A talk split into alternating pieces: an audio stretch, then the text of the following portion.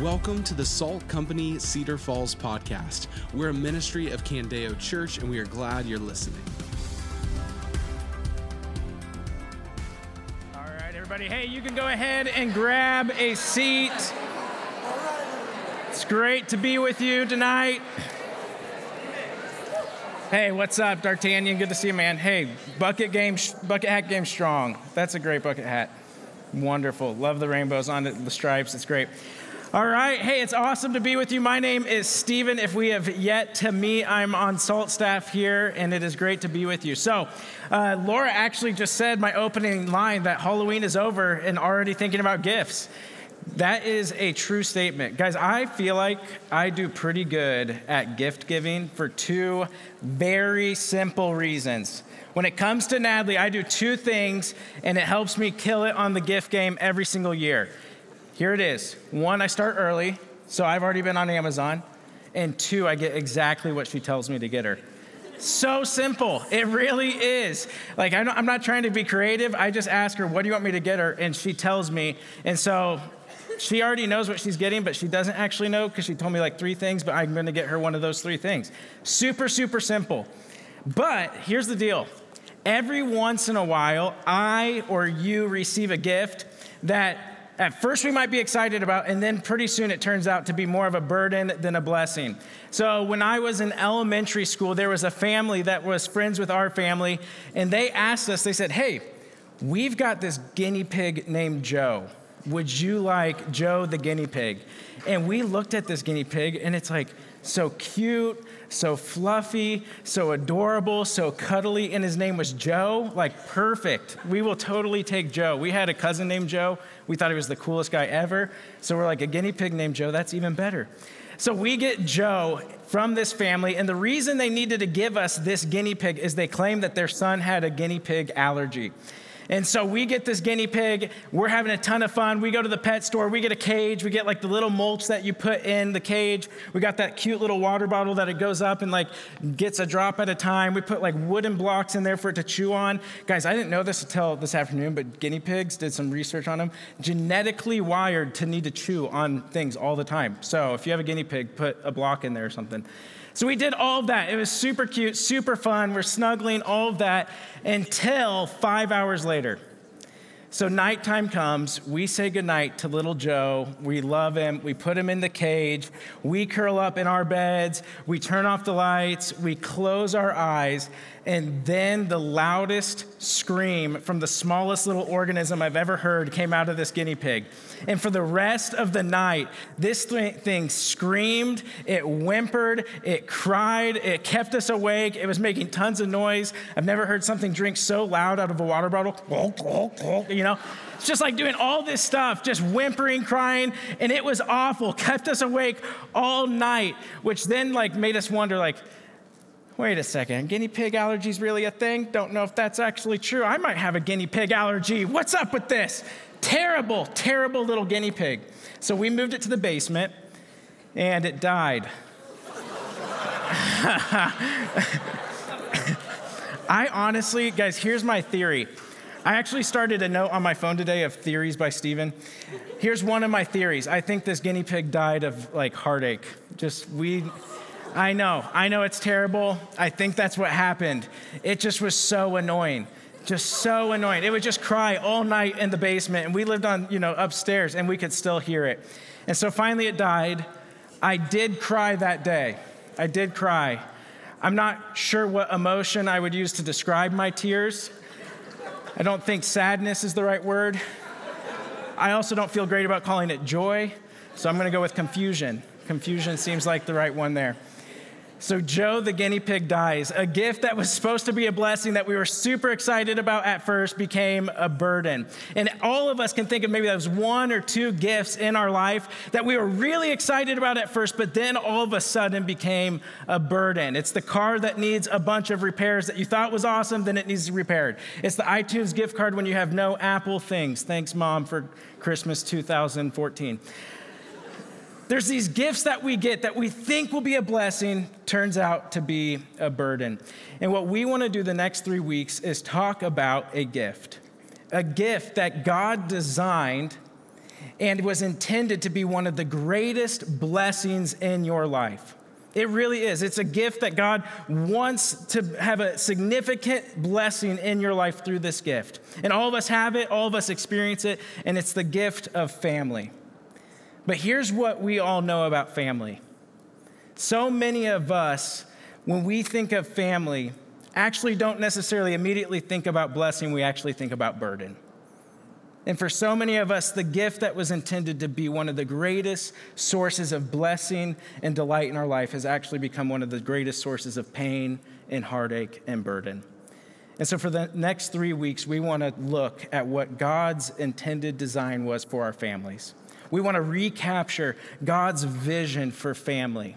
We want to ask, how was it supposed to work? How can God redeem the brokenness and burden that we experience within these relationships? And what would it look like for us to move forward experiencing the blessing God intended from this gift?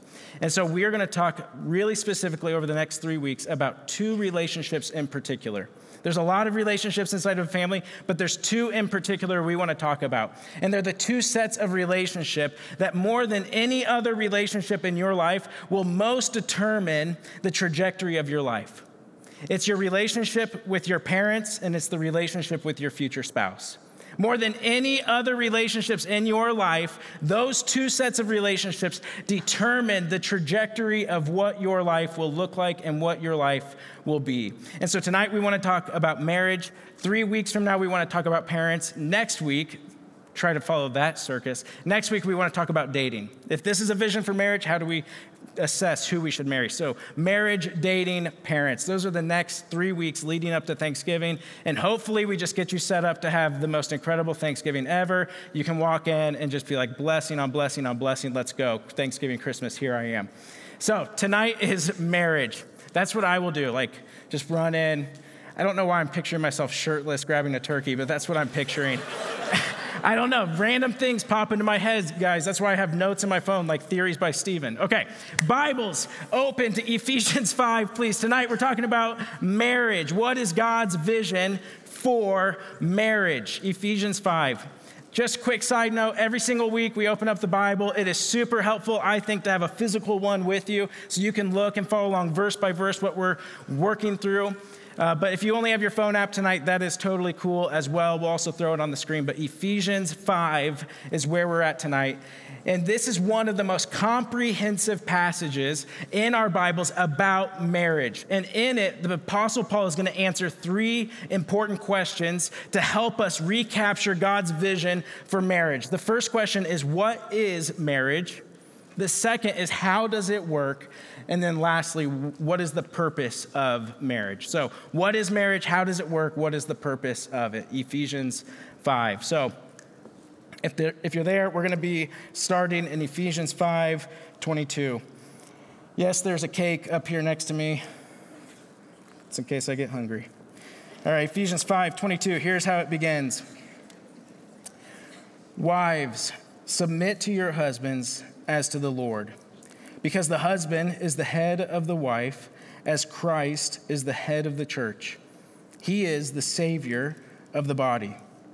Now, as the church submits to Christ, so also wives are to submit to their own husbands in everything.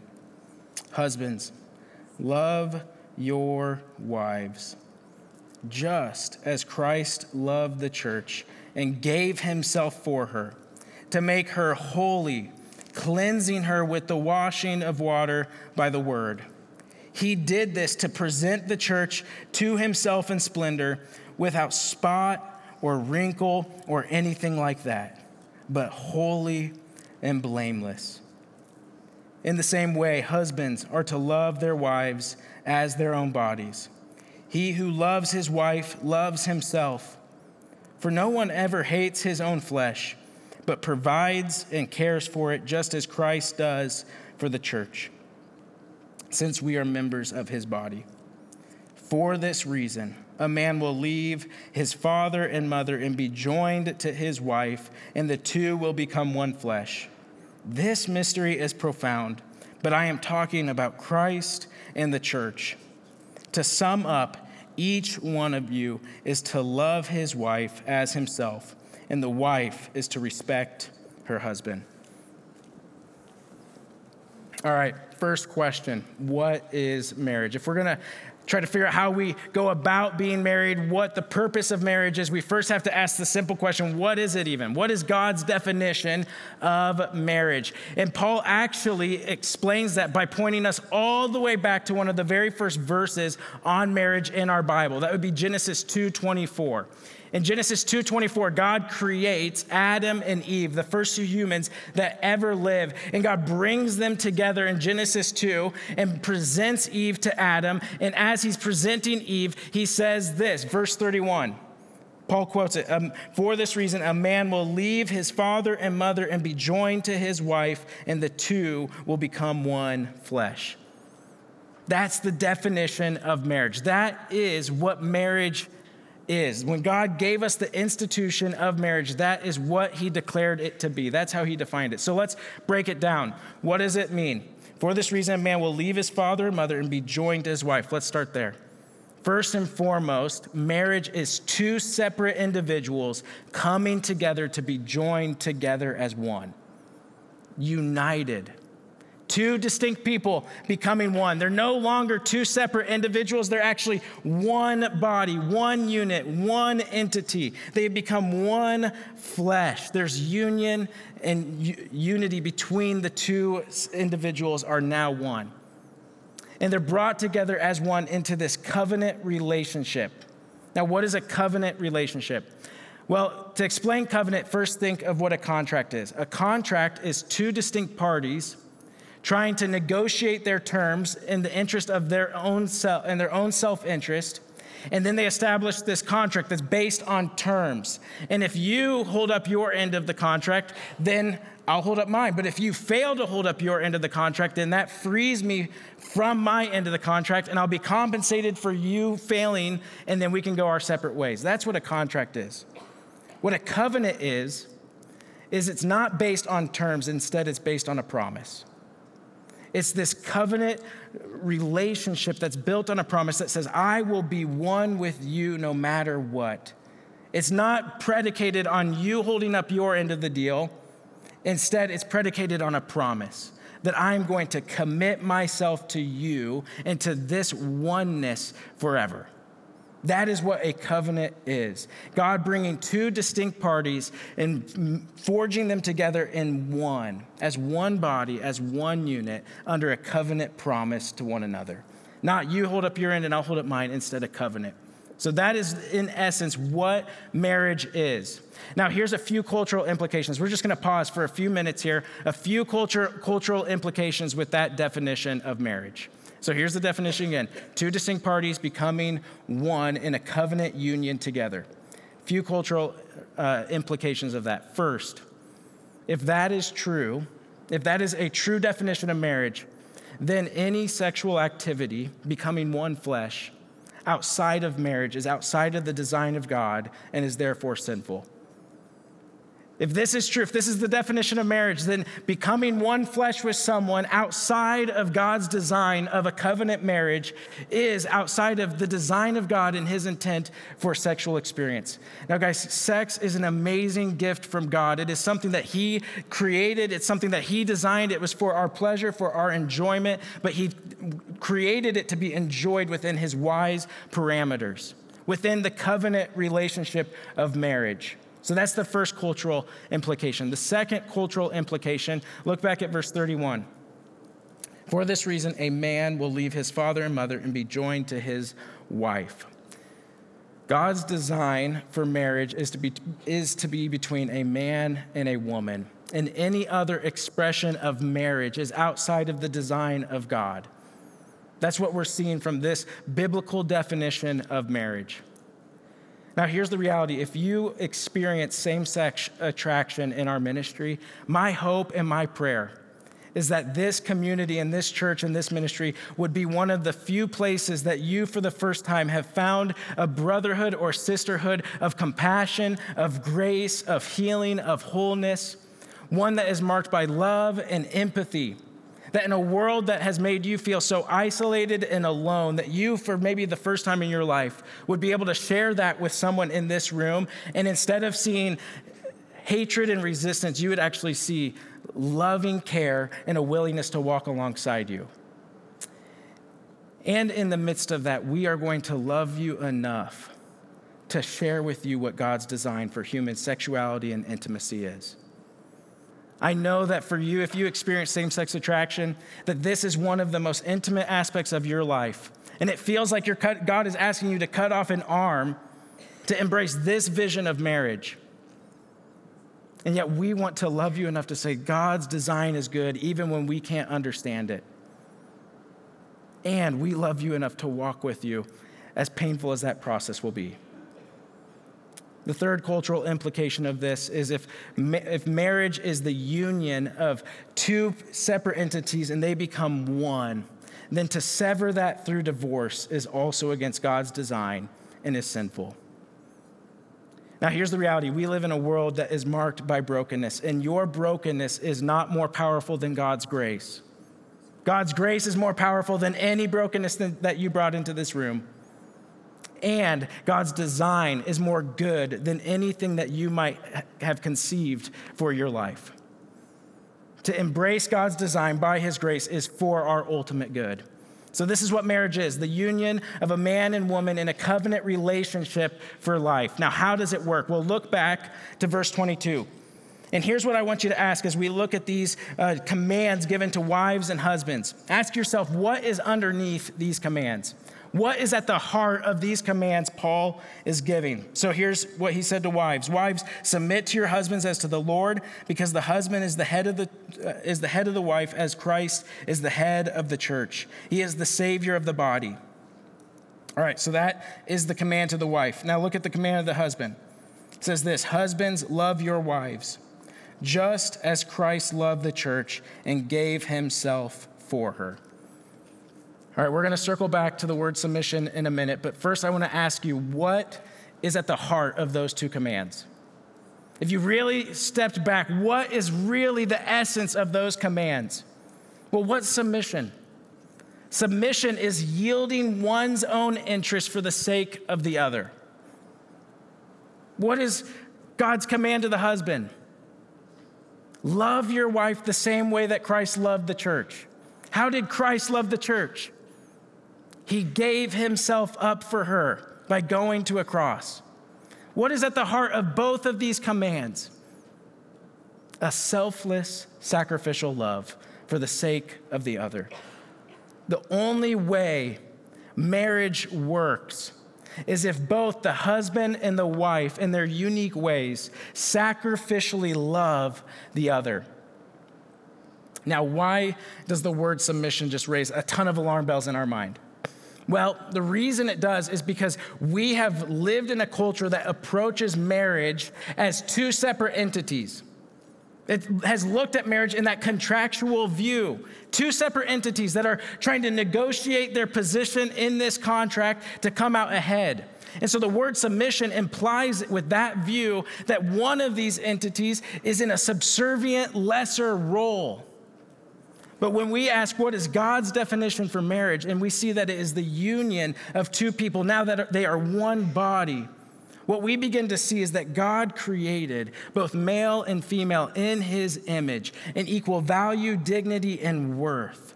And in his wisdom, assigned a leadership role to one and a partner role to the other.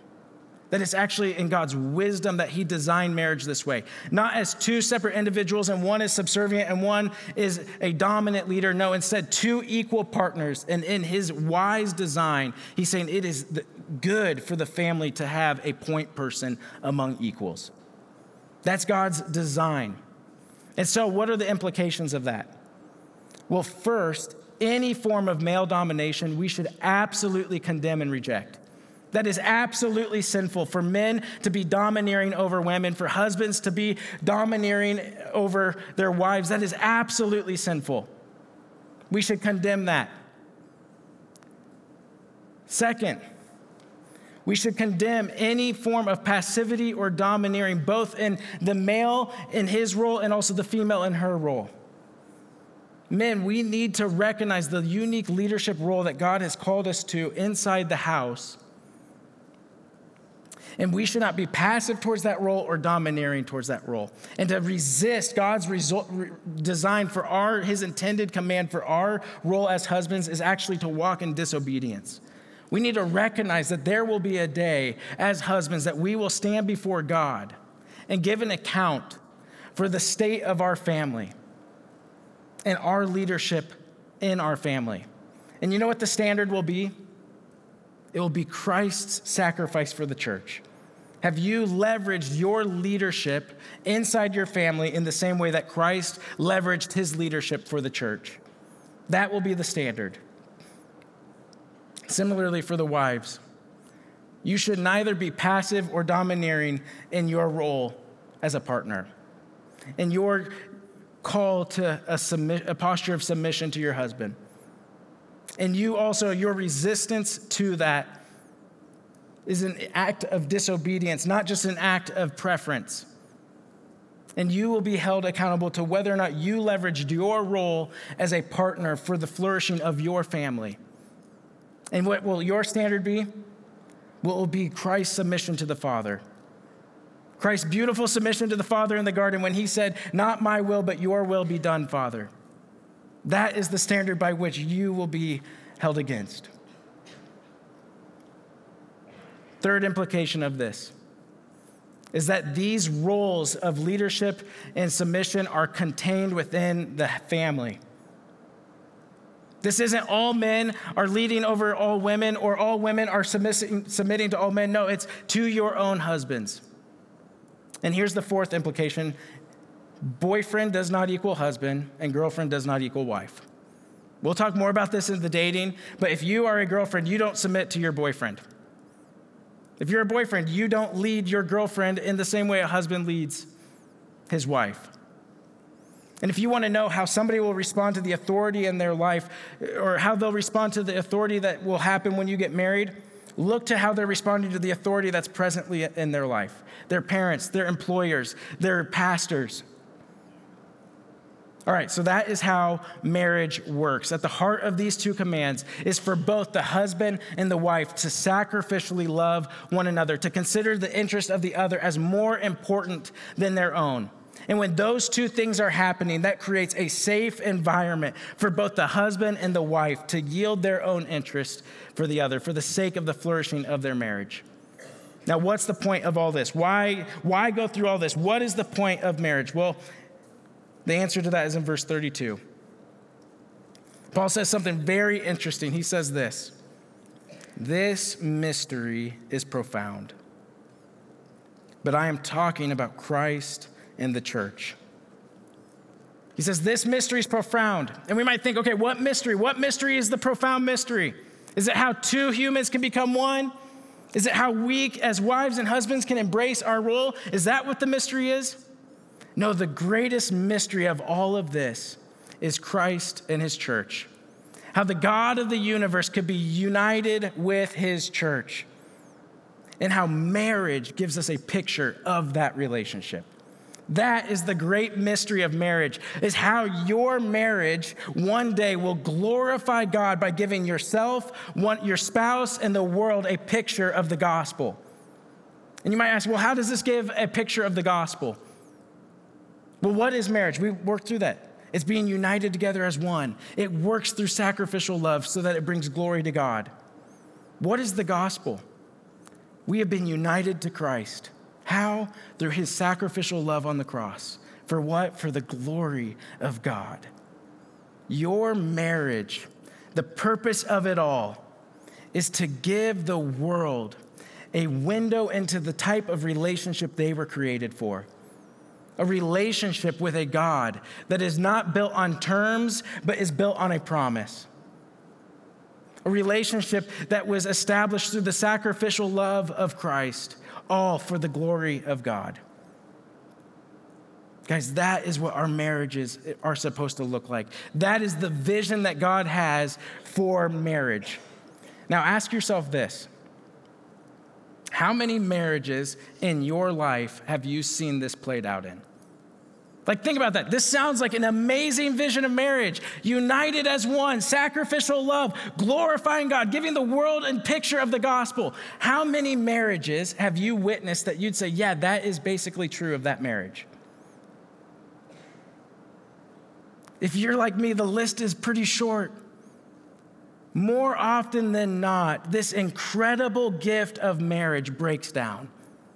This incredible gift, this thing that's supposed to be a blessing, turns into a burden. 50% of marriages are divor- end in divorce. And even the ones that last operate almost more like roommates than these united as one sacrificial love, glorifying God together. Why is it that this vision of marriage breaks down so quickly? Why is it that when you get married, it will be so hard for you to live this out. Why is it for me, who I would say Natalie and I have a pretty healthy marriage, are there still so many days where this is not what our marriage looks like? To answer that, I want to go to a story. Turn all the way back to Genesis 29. It's a story of a marriage that begins to answer where the breakdown happens in our marriages.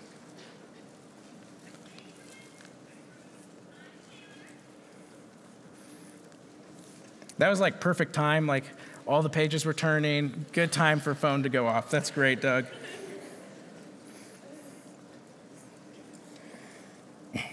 All right, Genesis 29, a story of a marriage. Here's the context Abraham fathered Isaac, Isaac fathered Jacob, Jacob deceived his father and his brother Esau and is now on the run for his life.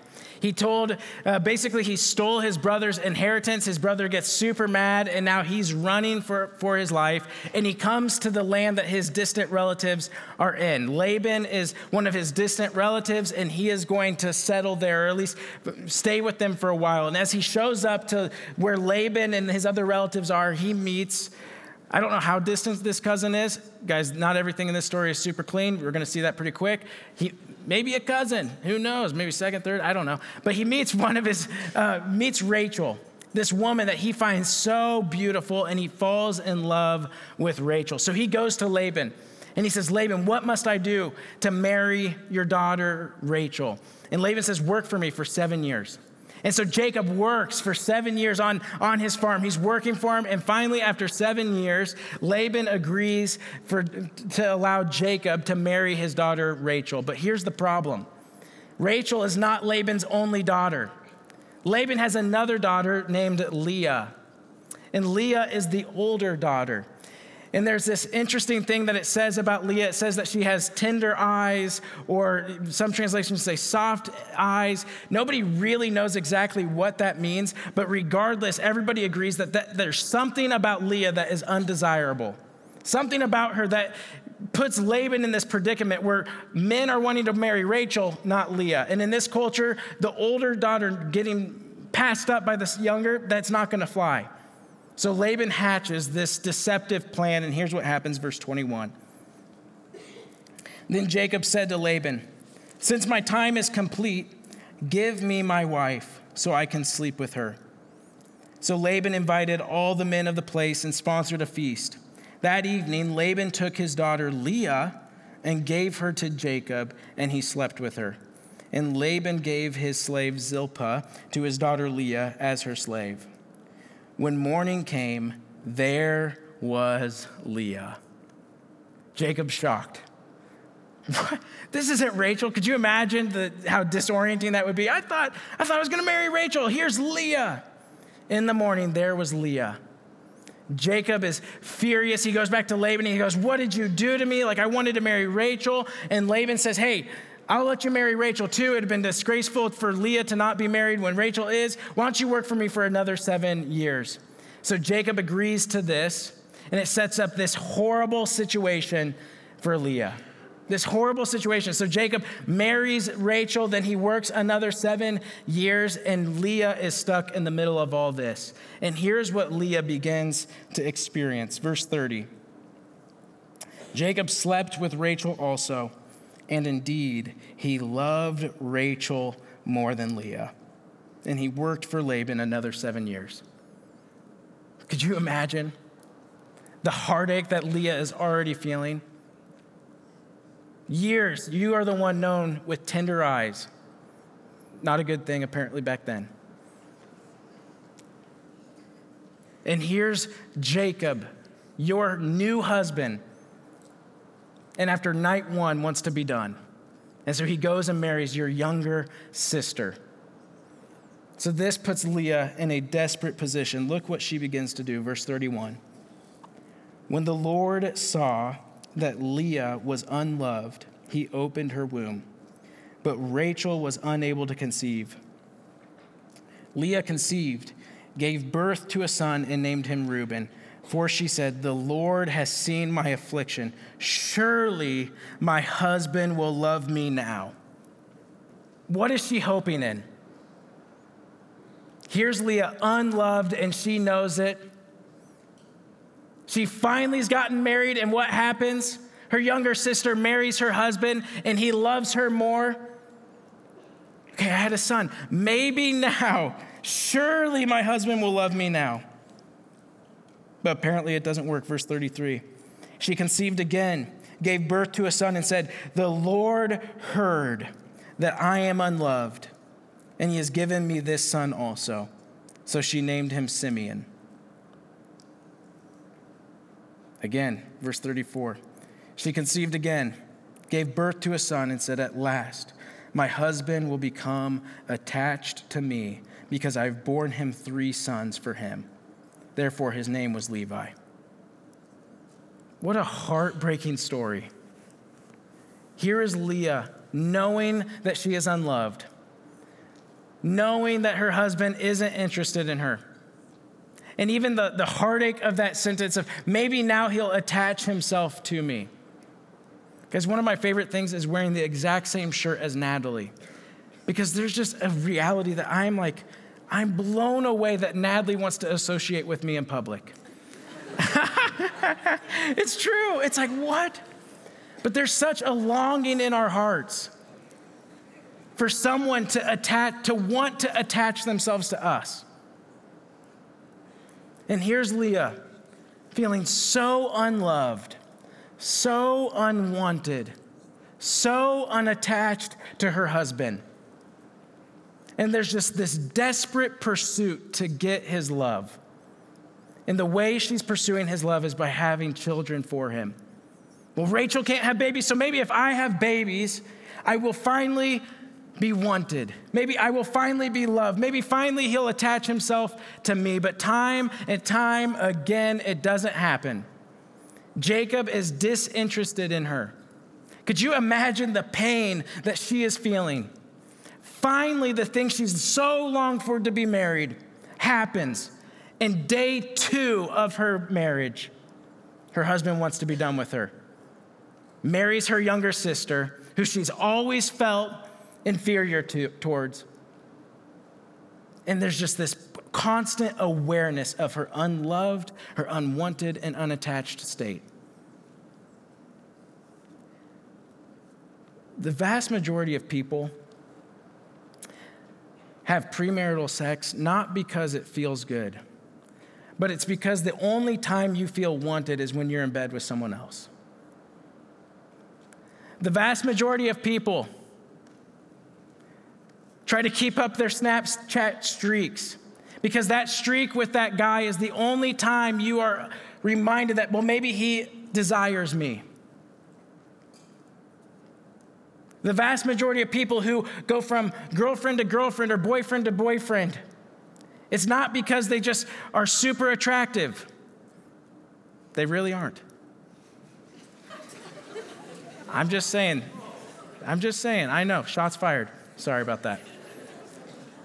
It's because there's this constant, deep insecurity where you, the second you're out of a relationship, feel so alone and so unwanted. And the only time that you feel desirable is when someone else is regularly texting you. When have you felt like this? When have you felt unwanted like Leah? What are the ways that you've desperately clamored to try to be attached to someone?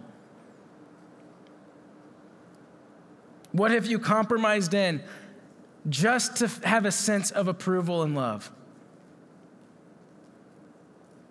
What's happening in all of this? Well, I brought a cake up here, and I'll explain it now. Guys, uh, one of the most common things that happens at a wedding is that there's a cake, and at some point there's a cake cutting. It is like the one standard tradition at a wedding that Natalie and I didn't do. We had s'mores. we also had some pie. So, guys, this is a cake, and I, this will ruin everything if I drop it. So I'm going to hold it right here. Guys, here is where most of us are. Imagine a cake is sitting in your house after a super long day of work. Like you've been working all day, you are famished, you come home, and this cake is sitting on your table, and you are starving. And you're like, I, I could use some cake right now. And so you go over to this cake, and you just like, you don't even grab a fork. It's just, I'm not gonna do it. I could do it. Should I do it? And you just dig your hand in and grab it.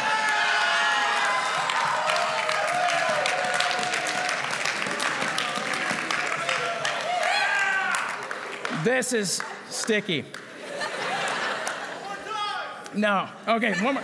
I just like the center. That's where the least amount of frosting is. Okay. Back on.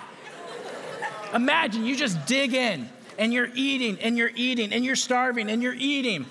What's gonna happen? You're gonna feel so sick. You're gonna throw up everywhere. Why? Because cake was never intended to satisfy deep hunger. Boom. Let's go, Casey. You wanna know what enhances your enjoyment of cake? When you've been fully satisfied by brisket first. I'm dead serious. The way you enjoy cake more is if you are actually content with something that truly satisfies deep hunger. Guys, marriage is cake. It is so good. It is so delicious. I like just want to lick all this frosting off my hand.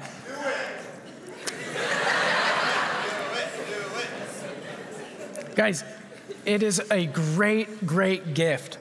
There should be a sense of security and love and affirmation you experience in marriage. Jacob was a horrible husband. He really was. There we go. I felt that, that frosting. He was a horrible husband. Cake is great. Marriage is great. But if you look to marriage to satisfy the deepest hungers of your soul, you will get sick. And the reason why 50% of marriages end in divorce is because they have looked at marriage as cake. And sooner or later, the one thing that they thought would fully satisfy the longings of their soul, they realize it just doesn't. And the more they look to marriage, the more babies they have, the more empty they feel. And sooner or later, their expectations will either crush their spouse or will crush them and it will end in divorce. Or they won't be able to handle the shame of public divorce, so they'll just live as roommates for the rest of their life, but have nothing that looks like a biblical vision of marriage. Guys, marriage is cake. But if you want it to satisfy the deepest longings of approval, security, significance in your life, it will make you sick. Cake is a great gift, but it's a terrible meal.